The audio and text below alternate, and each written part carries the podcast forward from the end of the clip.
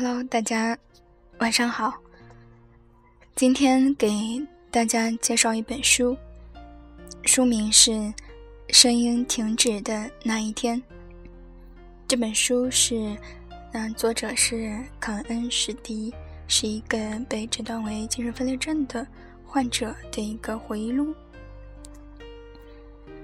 在一九六二年十月的一个夜晚，十四岁的少年肯恩·史迪第一次听到那些别人听不到的声音，从他正在收听的收音机中不断传出来。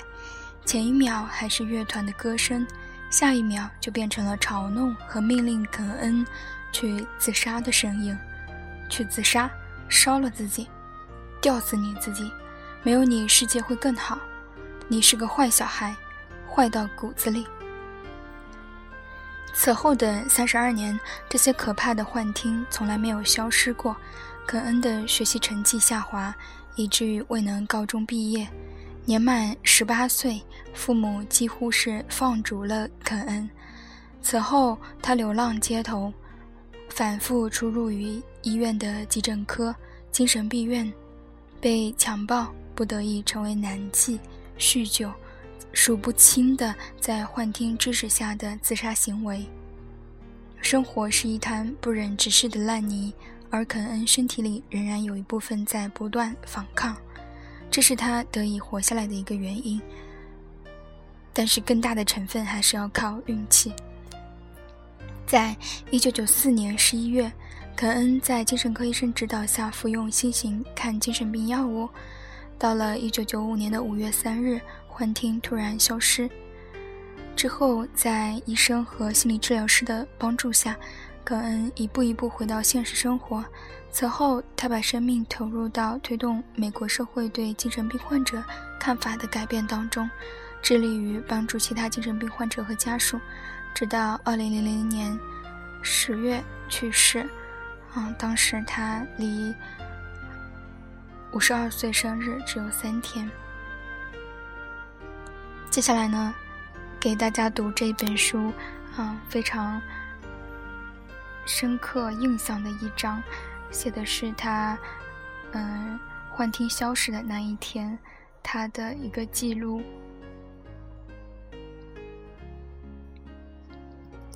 声音停止的那一天，肯恩·史迪。前一秒，幻听还在我脑子里叨叨不休，次一秒，他们却消失无踪。取而代之的是客厅空调器单调的声音，我心想一定是出了什么问题。我把迪瓦抱在一边，然后迅速起身把空调关掉。结果鱼缸的机筒声取代了先前的声音，它们像打鼓一样有规律，伴随着鱼缸上荧光灯光发出的滋滋声。我把所有的灯关掉，跑进卧室。迪瓦紧跟着我一块进去。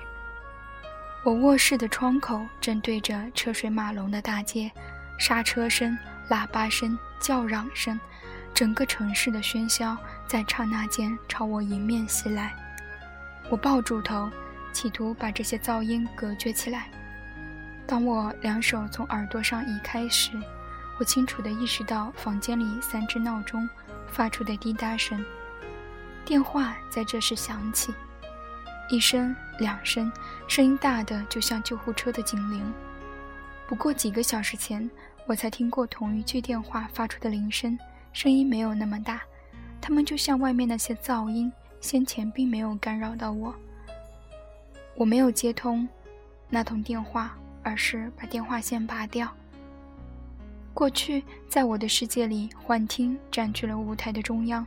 其他所有的声音都退去到背景里，现在他们在我耳边齐声大作，直逼得我喘不过气，全身冒汗。我把电视和收音机打开，不断的换台，拼命的想把我的幻听找回来。我要他们回来。三十二年了，他们无时无刻不伴随着我，即使在我流浪街头、无家可归的时候，他们依然跟随着我。他们虽然批评我，侮辱我，要求我放弃和任何人建立关系，放弃所有安全的港口，不断命令我结束生活。但是他们的存在是那样牢固不变，几乎像日升日落那样稳定。公元前六世纪，希腊克里特岛有一位名叫艾比曼尼提斯的预言家，曾经说过一句名言：“唯有疯子才能了解疯狂带来的愉悦。”没错，我真的能够了解。幻听肯定了我存在的特殊性，没了他们，我觉得异常的孤独。我在绝望之下，把电视调到没有画面的频道。将音量开到最大，企图用荧屏发出的嘶嘶声掩盖住其他的噪音。我在荧屏前来来回回地踱步，想找出幻听突然消失的原因。万一他们决定弃我而去，不再叫我自尽，任我随波逐流怎么办？如果我执意堕落，却没有他们来指引那条通往地狱的路径，该怎么办？等在我前面的是什么？我要如何面对他们？如果他们真的离开，带着三十多年来我熟悉的世界远走高飞，那我又该怎么办？我又要如何自处？那天晚上，我把自己锁在浴室里，把窗户关上，整整齐齐地穿着衣服，缩在浴缸里，无助地躺着。我就像一只明知被猎人盯上的小鹿，却无力逃跑。我恐惧得无法动弹。就这样把自己锁在浴室里三天三夜，没有睡觉。迪瓦因为没有人喂他吃饭，在门外不断喵喵地叫着。我终于走出浴室，打开一罐猫屎，舀进他的食盆里，然后爬上床，一连睡了四十八个钟头。期间，我的猫迪瓦就蜷伏在我的脚边。玛利亚来打扫的时候，也无法将我叫醒。声音回来了，他们正在用外国话交谈。我不知道他们在说什么，但我被他们扼住脖子，无法呼吸。我猛然惊醒过来，发现呼吸器的管子没有接在机器上，所以才让我无法顺畅的呼吸。我只是做了一个噩梦，在我自己的公寓，躺在我自己的床上做了一个噩梦。我的声音并没有回来。